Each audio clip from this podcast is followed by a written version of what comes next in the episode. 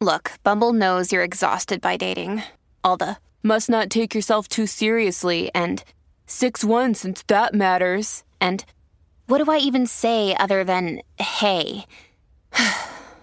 well, that's why they're introducing an all new Bumble with exciting features to make compatibility easier, starting the chat better, and dating safer.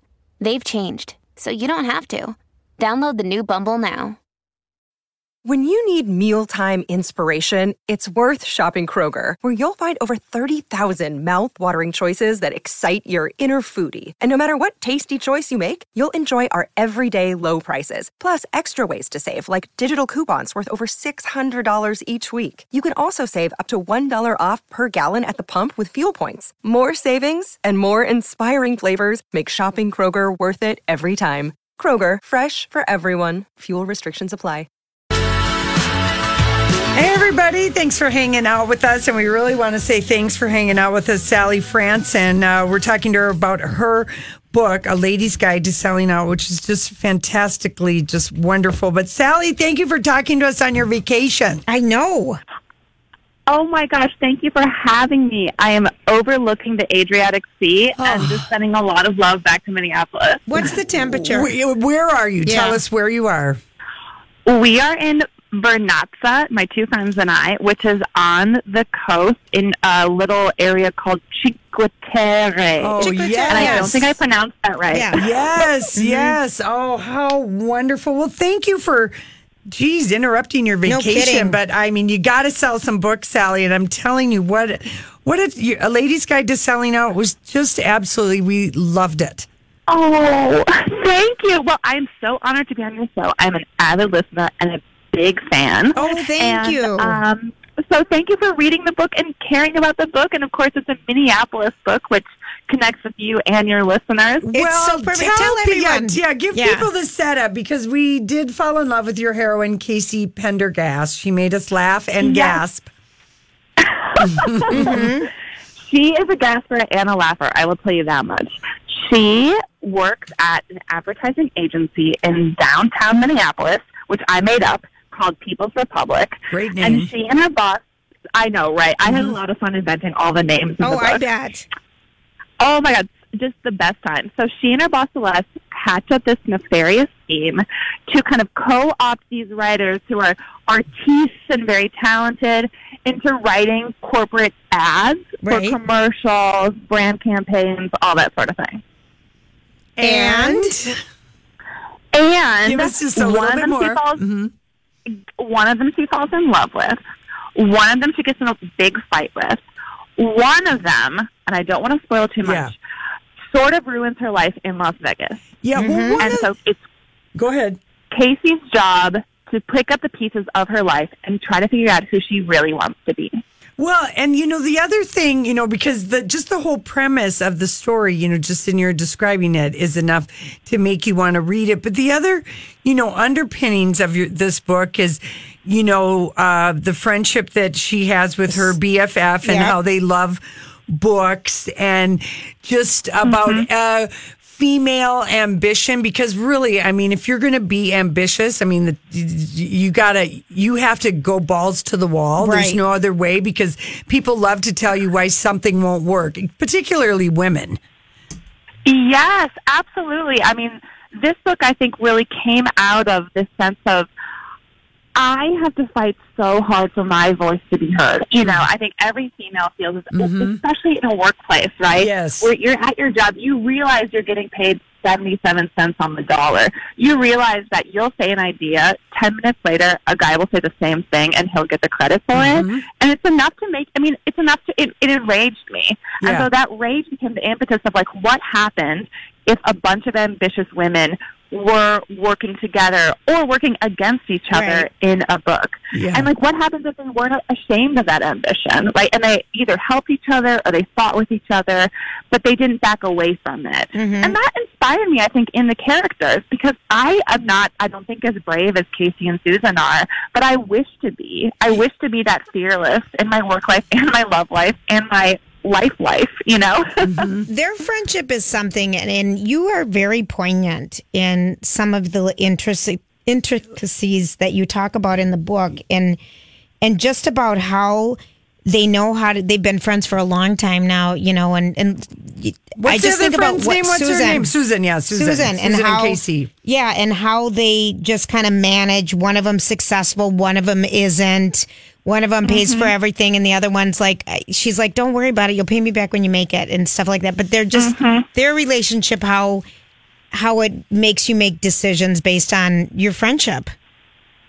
Yes, and I'm sure you know you gals have friends like this where the friendship is at this point bone deep, right? Where you, you're so close with each other that nothing is.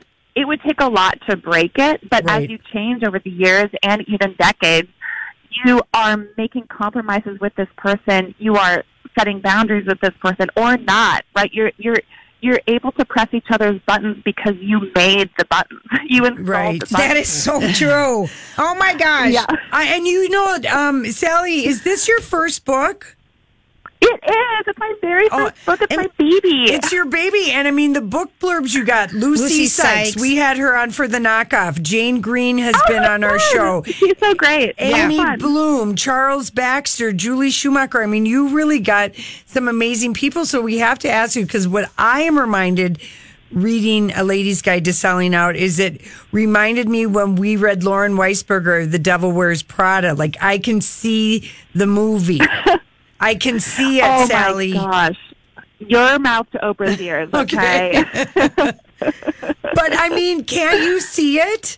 It has everything in it that reminded me of. I mean, Julie, didn't you feel Yeah, that way? yeah. When we wore Devil Wears Prada, where we looked in to the magazine world, and the other thing that uh, Ladies Guide to Selling Out has that also is impactful is the whole. You got the whole social media Yes. thing happening, and what happens with that. And how fast. Right. How fast everything happens, and also how, you know, the way we are in real life with the people we actually know is not always the same person that we are when we are asking strangers to like us Right. or Yep. double tap us or retweet us or whatever. You know, Uh-huh. there is a split there, and it's not good or bad. It's just we all do it, right? Right. myself included. Yeah, yeah, Um, and- and, so I wanted to document that. Well, Yeah. you you It's- really you really did do that, and uh, I mean I don't know who the hell did your cover, but it's I know, it's great. Fantastic. it's sassy, isn't it? It's It- so yes, sassy. and I absolutely love that you wrote your book at Five Watt Coffee Shop in South Minneapolis because William Kent Krueger, who is another great Minnesota author, for years oh, of course. wrote it at the St. Clair Broiler. Mm-hmm. I mean, you kind of like knowing that, and like if people stop by there, they might see you. Oh my gosh, yeah, I think you know, I was in MSP magazine and they were like, Where would you like to do the photo shoot? And I said, I sort of feel like I have to do it at five watt. You know, this is where I owe so much of my working life to this space. Um, and there are other fun little Minneapolis tidbits within there, like Susan and Casey go out to eat to a pho restaurant, Yep. which is the restaurant on 25th and Nicollet. I was like very much picturing those vinyl booths, you know, and the bubble tea they serve Right. there. And um, there's a restaurant in there called The Horse and Stable. yes, the is, Spoon and Stable. Spoon and Yes, Stable. Right, yes, right. yes. yeah. Um, Sally, what what do you do? Okay, so you're a novelist, and you have you Mm-hmm. written for other. Do you are you in the PR or advertising or social media world as a profession? Not Okay. even. I Okay. am a voyeur. Wow. Mm-hmm. And I dated some advertising boys, and I would kind of get them a little bit drunk at night, and I'd be like, "So tell me about your job," because I knew I wanted to write this book. and I had friends also who worked at Mono, and so for a couple days, I actually shadowed the employees of Mono.